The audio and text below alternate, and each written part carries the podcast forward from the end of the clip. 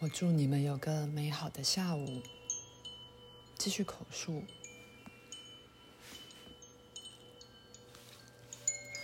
大群大群的人变得如此确信上帝最终的报复与惩罚，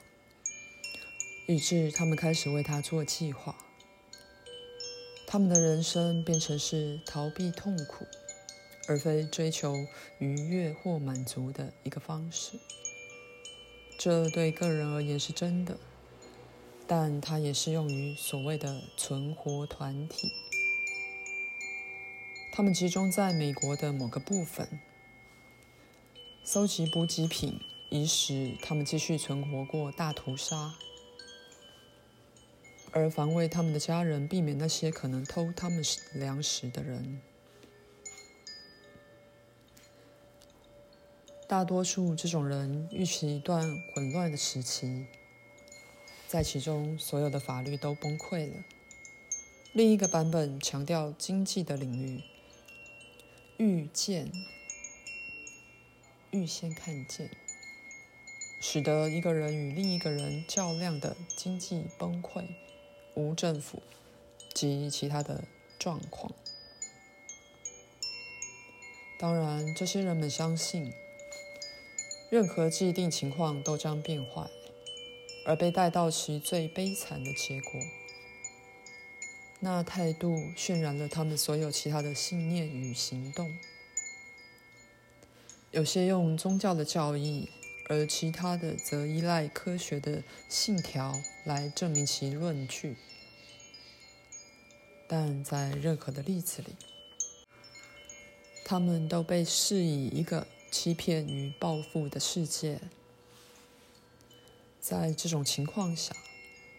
良好的精神或身体上的健康都几乎难以盛行。反之，在这个国家以及国外，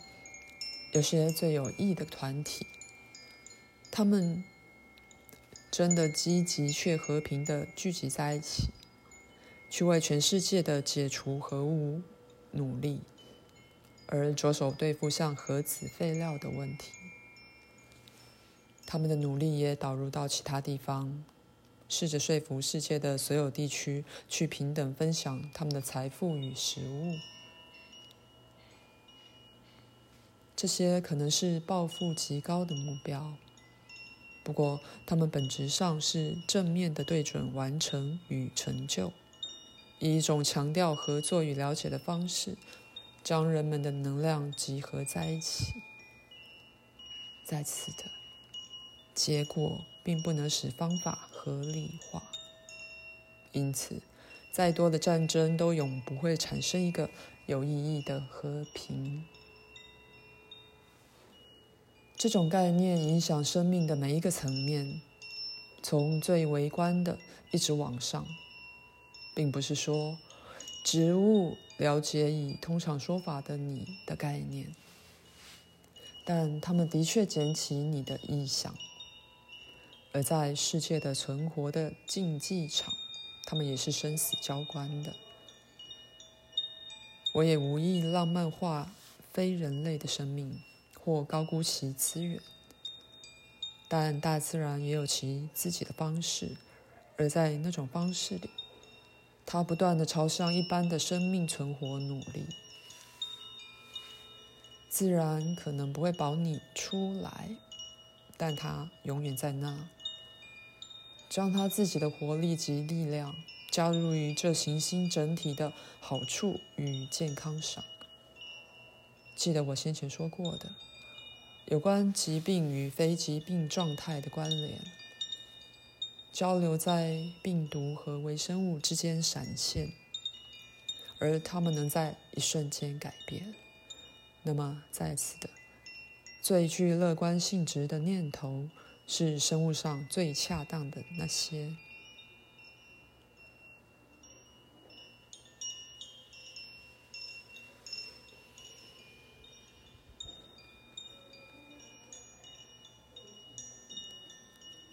这是一个好地方，再次谈起一些极端的食物休息，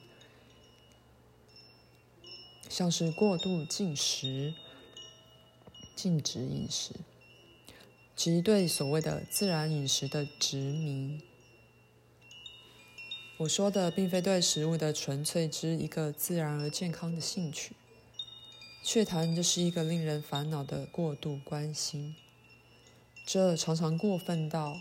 仿佛没有一样食物是完全令人满足的，而那灌注变得集中在对食物的恐惧上，而非在其好处上。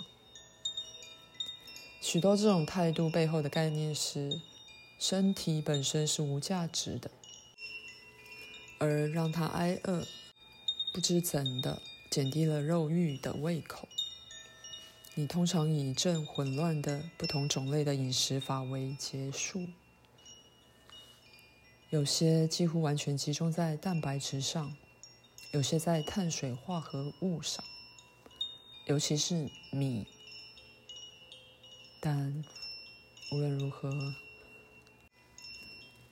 自然范围可得的大量食物和养分却被删掉了，这使得身体在一个经常的骚乱状态。事实上，有些人是如此的确信进食是不对的，以致他们节食直到变得饿极了，然后吃得过饱，而强迫自己吐出残余物。其他人在一个留意自己体重的好意企图下，完全跳过早餐，一个非常差劲的程序。吃适量的在所有食物范围里的食物，并且少吃多餐，要好得多。我了解到你们的社会习俗也支配了你们的饮食习惯，但一日吃四次轻食，整体上会对你非常好，而给身体一个更稳定、规律的滋养。这些食物概念是重要的，因为它们是由父母传给孩子的，而父母往往用食物作为奖赏孩子好行为的一个方法，故此开始了孩子向过重的状况前进。口述结束。我祝你们有个美好的下午。我已启动促进你们自己身心平安，并加快疗愈过程的那些坐标。